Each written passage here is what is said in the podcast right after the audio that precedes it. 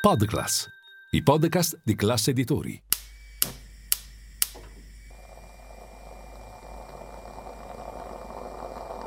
Buongiorno dal gruppo Classe Editori. Io sono Massimo Brugnone. Oggi è mercoledì 2 agosto e queste sono notizie a colazione, quelle di cui hai bisogno per iniziare al meglio la tua giornata.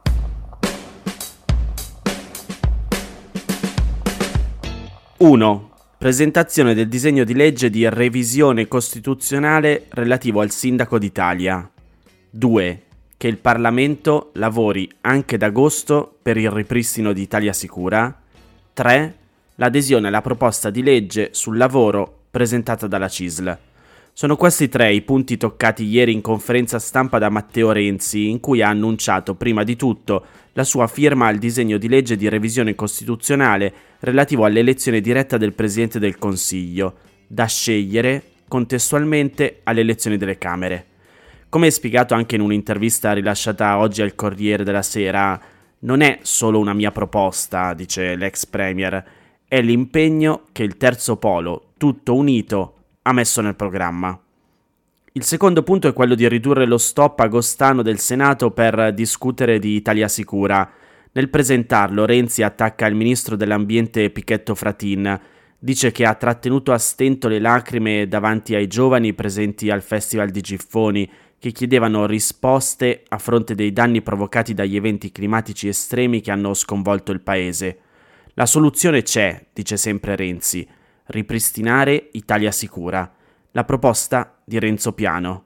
E per mettere in atto questa proposta si rivolge al Presidente del Senato Ignazio La Russa chiedendo di ridurre lo stop agostano della Camera Alta da 5 a 4 settimane. La settimana prossima si cancellino le ferie, si viene in aula e si vota la proposta per ripristino di Casa Italia, Italia Sicura, contro il dissesto idrogeologico.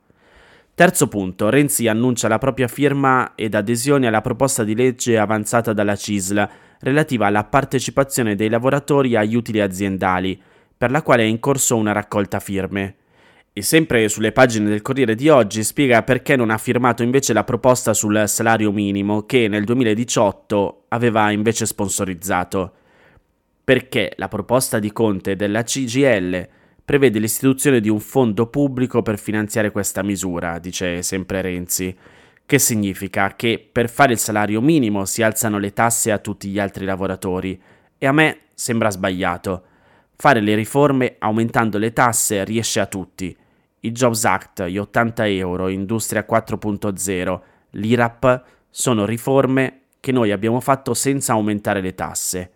Sto leggendo sempre le parole di Matteo Renzi, che dice anche che la proposta della CISL sugli utili ai lavoratori gli sembra una proposta saggia.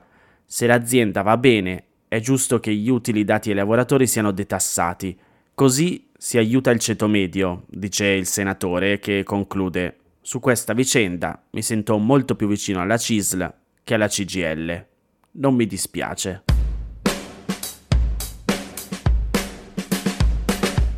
Donald Trump è stato incriminato per la terza volta.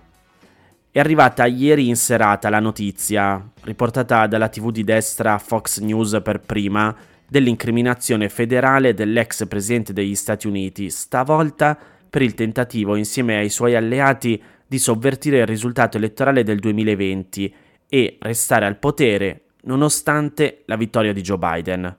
Sono quattro i capi d'accusa contestati a Trump, nel documento di 45 pagine, incluse la cospirazione per commettere frode ai danni degli Stati Uniti, per sottrarre potere agli elettori e cospirazione per ostacolare le procedure governative. Trump, sto leggendo tra virgolette il testo riportato dal Corriere della Sera, ha usato mezzi illegali per negare voti legittimi e sovvertire i risultati elettorali. Nell'incriminazione sono citati anche altri sei accusati oltre Trump, ma non vengono nominati. Sono quattro avvocati, un funzionario del Dipartimento di Giustizia e un consigliere politico. Anche se non viene nominato esplicitamente e al momento non sembra avere ricevuto un avviso in modo diretto, è chiaro che l'avvocato personale Rudy Giuliani è indicato come il primo tra i complici di Trump. Viene citata una conversazione in cui fece pressione su un parlamentare dell'Arizona perché non certificasse l'esito del voto. Nell'incriminazione vengono elencate tutte le persone che dissero a Trump che non c'erano le basi per sostenere brogli elettorali, a partire dal vicepresidente Mike Pence, che sembra essere un testimone centrale del procuratore Jack Smith.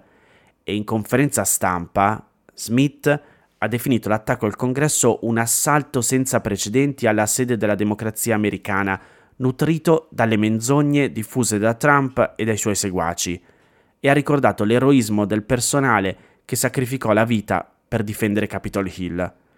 Smith comunque ha anche aggiunto che Trump va ritenuto innocente finché il procedimento non sarà concluso.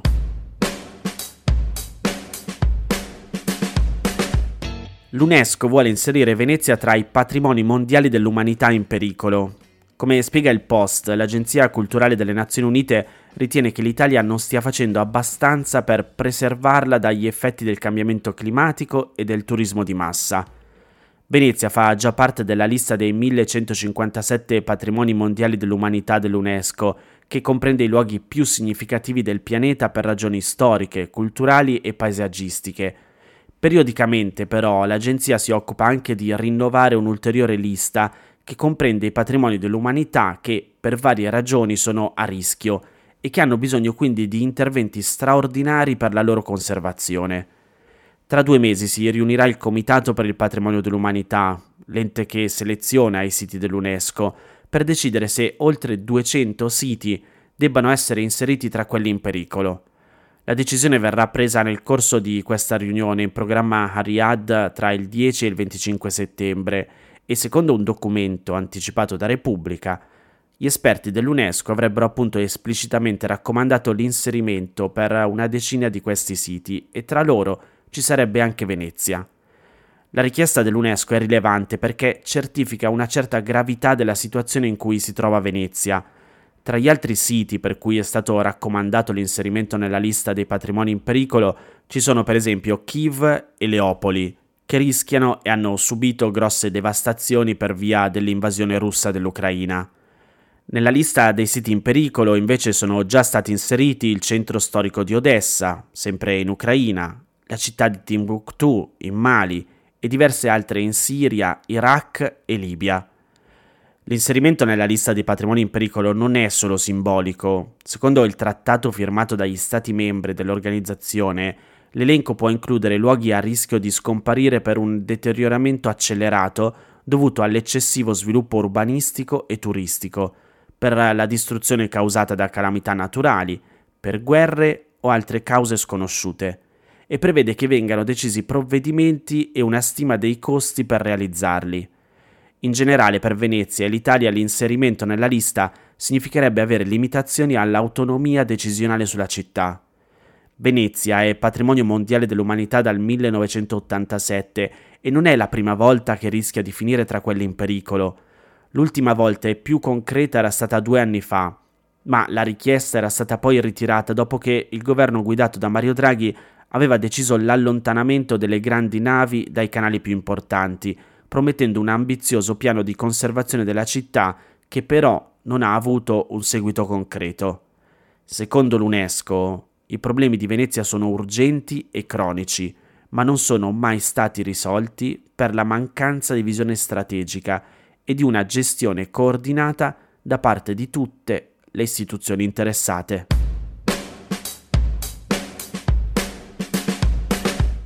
Queste erano le notizie a colazione di oggi. Se volete suggerirmi alcune notizie o mandarmi i vostri commenti su quelle trattate, potete scrivermi all'indirizzo notiziacolazione.it.